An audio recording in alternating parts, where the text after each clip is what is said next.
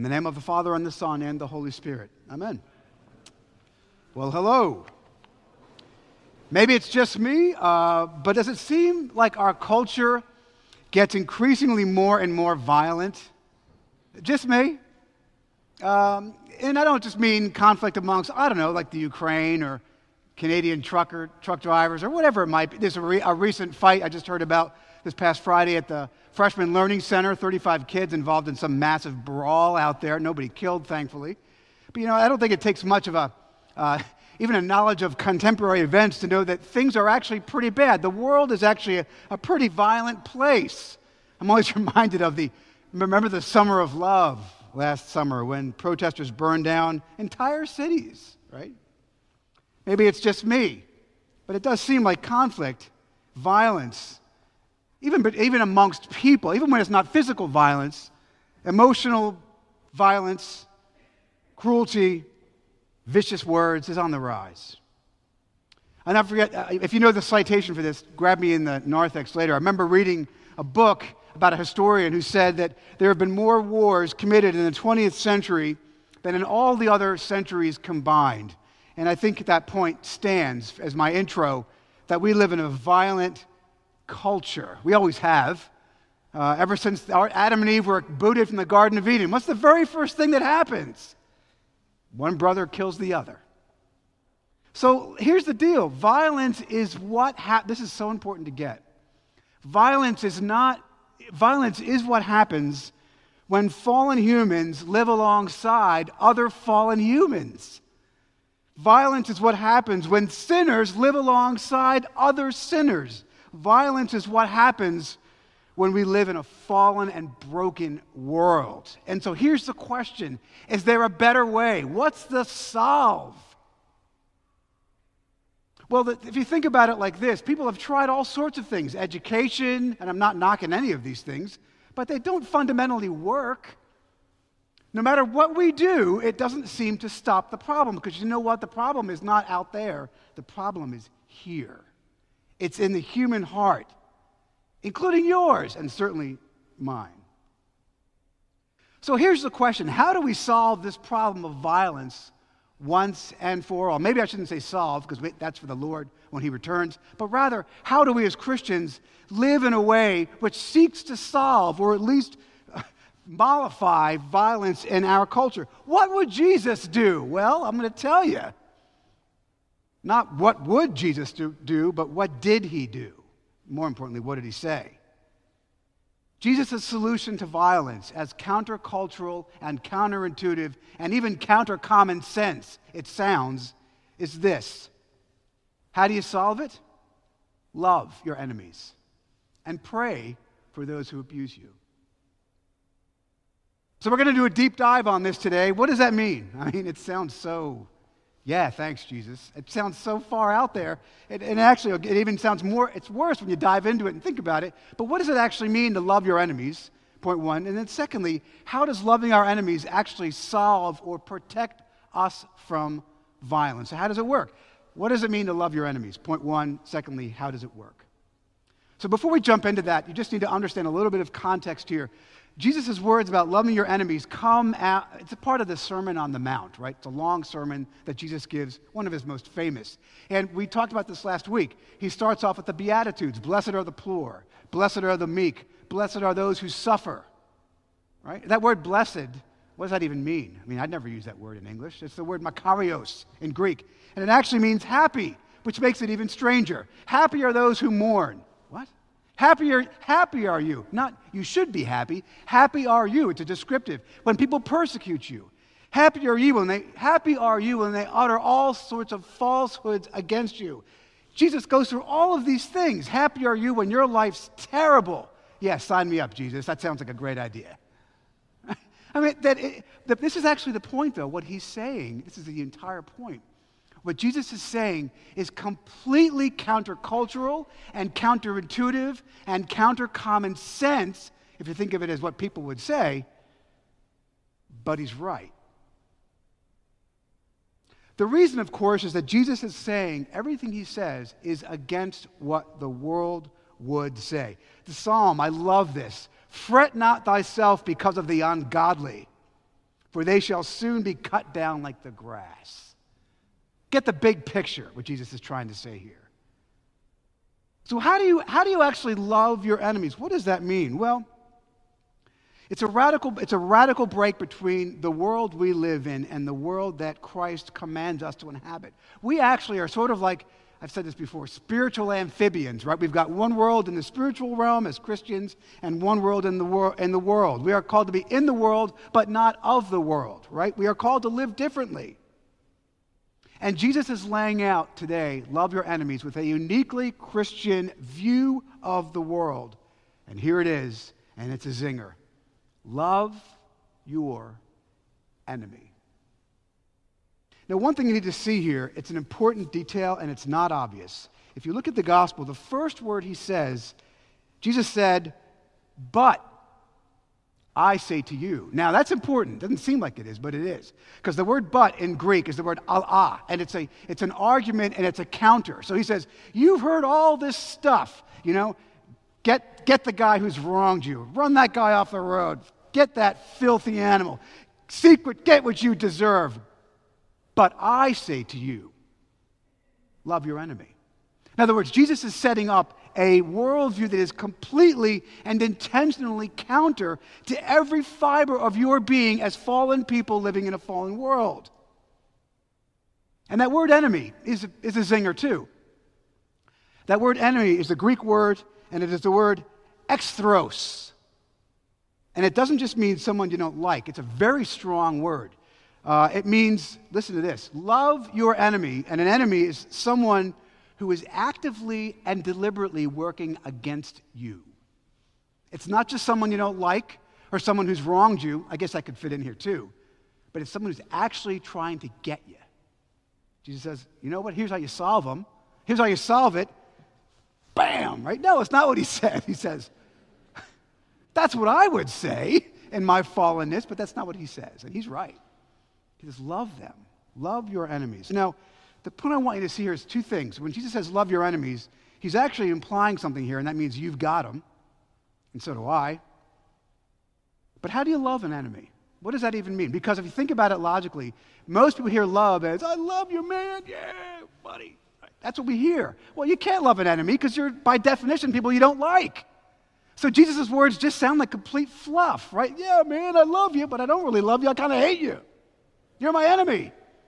Well, how do you do how do you make sense of that? Well, you have to go into the Greek. I'm going to show you. There are four words in the New Testament defined as L-O-V-E. I talked about this three weeks ago. There are four different words in Greek that are translated into English as love. The first one is eros, sexual love right? Valentine's Day. The second one is storge. It's a love for a, it's an instinctive love for a parent for a child. It's very rare in the New Testament. The third one is uh, philios, brother friendship love, Philadelphia. And then the fourth one is the zinger, agape. And it means love which puts the need of someone else ahead of your own. It's a verb. Agape love that Jesus commands you is not, I love you, man. That's philios. It's not, I love you, baby. That's eros. It's a verb. And when you understand that, what he says makes perfect sense. It's not easy. I'll get to that in a second.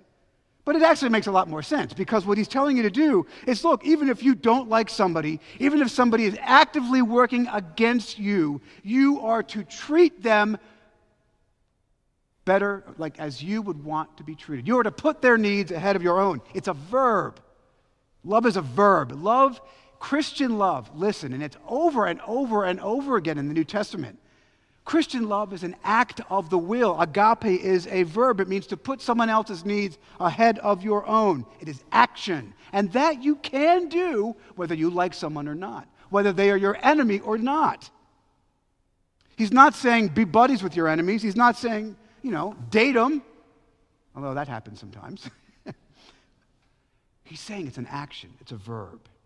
And if that's true, and it is, then what he's saying actually makes perfect sense. That if somebody is your enemy, you can and you must love them, even though you don't want to, even though you don't like them. You can, in fact, be charitable to people that you don't like, and even your enemies, because love is a verb. I remember back in 2017, November 6th, 2017, in uh, little, right here in little old, sunshiny, warm, fluffy Vero Beach. I don't know where that came from, but uh, you know what I'm saying, right? Nothing bad ever happens here. It's Vero, right? Don't tell anybody to move here. It's a great place. So, but right here in Vero Beach, on November 6th, 2017, two guys were driving down Route 60 here. They're going down the road. No one knows exactly what happened.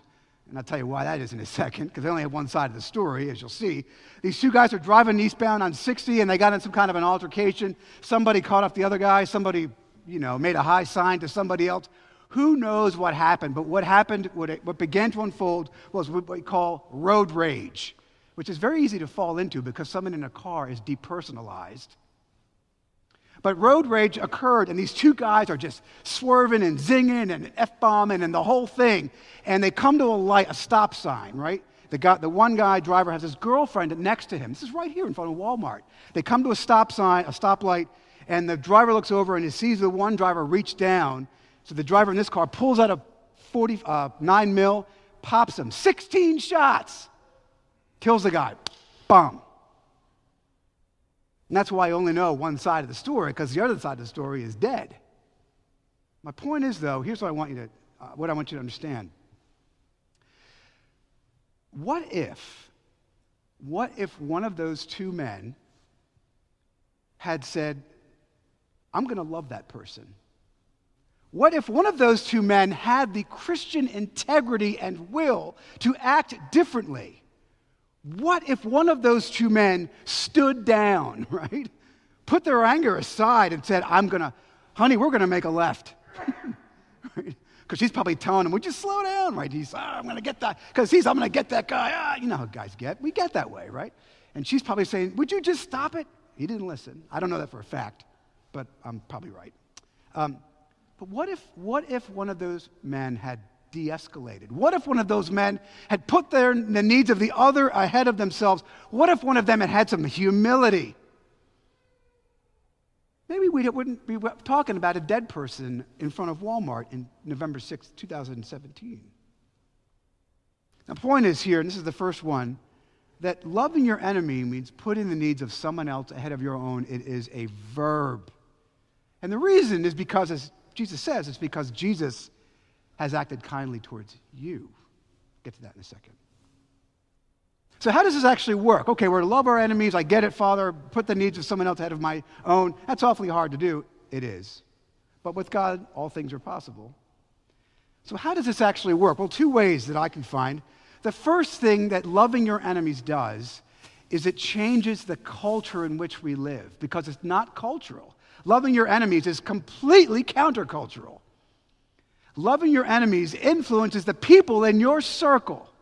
I'm going to give you an example. Back in the 6th, 60 AD, 60 AD, there was a guy named Nero. Bad dude. And Nero was a guy who decided, had an idea, right? Nero had an idea. He went, he burned down, uh, the, set Rome on fire, and then he blamed the Christians, just like Hitler did in world, with the Reichstag in 1930, whatever it was, 36. Nero was a smart guy, right? And he says, ah, we need, we need a scapegoat. Nothing like a scapegoat to build political power, as you know. And so he says, we need a scapegoat. And they, ah, the Christians, yeah, they're strange. And they're weird, and they're a bunch of cannibals, and all sorts of things that the Romans thought about the Christians. And so they started a program of persecuting Christians. And so they would round them up that's what you do. You blame people for who they are, you fault them, you create an outgroup, and then you make them the cause of all the problems. Happens all the time in politics. It's very Machiavellian. But anyway, Nero goes and he rounds up these Christians. Whole families arrested, right? Door breaks down, soldiers come in, grab mother, father, kids, whatever, and they cart them off to the Colosseum to be executed as public entertainment moms, dads, children arrested for sedition and insurrection because they refused to worship the emperor. They were considered traitors. Sounds familiar. The Romans are very good at this kind of thing, and what they would do is they would bring these families out into the Colosseum, and they would do all sorts of really creative things like eviscerating people, disemboweling them, crucifying them alive, and then lighting them on fire to provide light for the festivities rape of girls, feeding them to lions, skinning them alive, beaten, tortured, lit on fire, you name it. The Romans were good at this kind of thing. And the one thing we know from the historical record, from Eusebius, a, Jew, a, a Jewish historian, is that the Christians, when they were brought into the Colosseums, families, I mean, imagine this. We're just eating dinner, man. What are you doing? They arrest them, bring them in. These Christians did not, did not plead for mercy. They didn't, you know, to the emperor or, you know, wave Black Lives Matter flag, whatever. They didn't do any political stuff. You know what they did? These Christians came into the Colosseum and they sang hymns. Can you imagine what that would look like? Well, of course, the crowds at first didn't believe it. Man, look at these freak shows, right? These Christian fuddy duddies, weirdos, perverts. That's what they thought. Of course, they're, they're singing, they're all high. Who knows what they thought? But eventually, over enough time, these Christians refused to give in. They loved their enemies and prayed for them in the midst of this, and it began to change the culture. They, the people realized why are these people doing this? The Roman citizens in the why are these people doing this? Why are these Christians blessed when they are cursed? Why do they not speak hate and vitriol and plead for mercy like everybody else? Well, here's why. Because the Christians lived under a different set of rules. The Christians lived as kingdom people, and it literally changed the world. And this is my point. When you love your enemies, friends, it changes people, them and you, which I'll get to in a moment. Because people around you see that you live according to a different set of rules and that God is the judge. Fret not yourself over evildoers, Scripture says. So let me ask you, let me just put this, make this like real for you, practical. I want you to think of somebody right now who is your enemy. Anybody got one you want to share? I'm just kidding. Think of someone who is your enemy. You've all got them. Scripture assumes it, otherwise, Jesus wouldn't say it. Someone you don't like, someone you don't trust, someone who argues politics with you and has a vocal and radically different op- opinion than you and never seems to stop. Anybody know someone like that? Anyway, whatever. Picture that person in your mind right now. Do it. And I want to challenge you love them this week.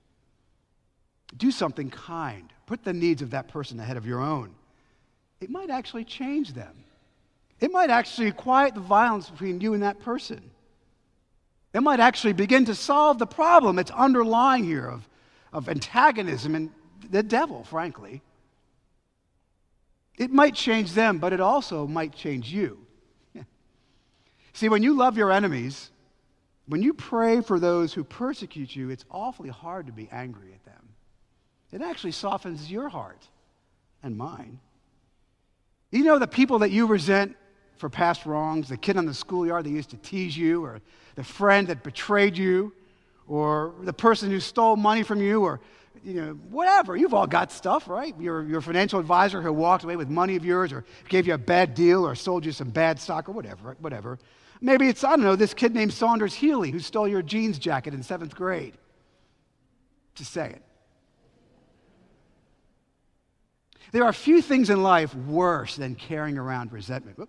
Few things in life worse than carrying around resentment and vitriol and hate for past wrongs. There are few things in worse, few things worse than carrying around the burden of being slighted and feeling taken advantage of, of being angry over things you can't control. There are few things in life worse than carrying those things, so don't. Forgive them. You know, I got news for you. Hanging on to past wrongs doesn't do anything to the person that you hang on to. You know, Saunders Healy has no idea. I'm, i will guarantee you he does has no memory of the fact that I know that filthy animal stole my jacket. I know he did it. He doesn't care. Hanging, hanging on to that stuff, that brokenness, that doesn't actually hurt them. Who it hurts is you. See, loving your enemies is in pr- and praying for them. It's awfully hard to be angry at someone that you pray for. Loving your enemies and praying for them, as otherworldly and as counterintuitive as it seems on the surface, is in fact the only solution to violence, friends. But most importantly, and here's the key it is the cure, it is the salve, it is the solution of the bitterness that infects your heart. Remember, Jesus, Paul says in Romans, that when we were his enemies as sinners, before we were saved, Paul says, before you were saved, while you, it's plural, y'all, were his enemies, Christ loved you first. So, what, Paul, what Jesus is saying is now go and live like you believe that. Go and love your enemies like I loved you before you were on my side. And pray for those who persecute you. And, Jesus says, and your reward, your reward will be great. Shall we pray? Father, we thank you for your words, which seem counterintuitive and countercultural for sure, and maybe even a little bit on the surface unwieldy. Teach us to love our enemies, put the needs of others ahead of our own. Teach us to lessen the violence in our own hearts and pray for those who persecute us so that our hearts might be freed from the burdens we carry and that we might be examples to a culture and a world which so desperately needs a real fix. In Jesus' name we pray. Amen. Thank you for tuning in to our Trinity Episcopal Church podcast. To find out more about the work God is doing through Trinity, visit us online at trinityvero.org and follow us on Facebook.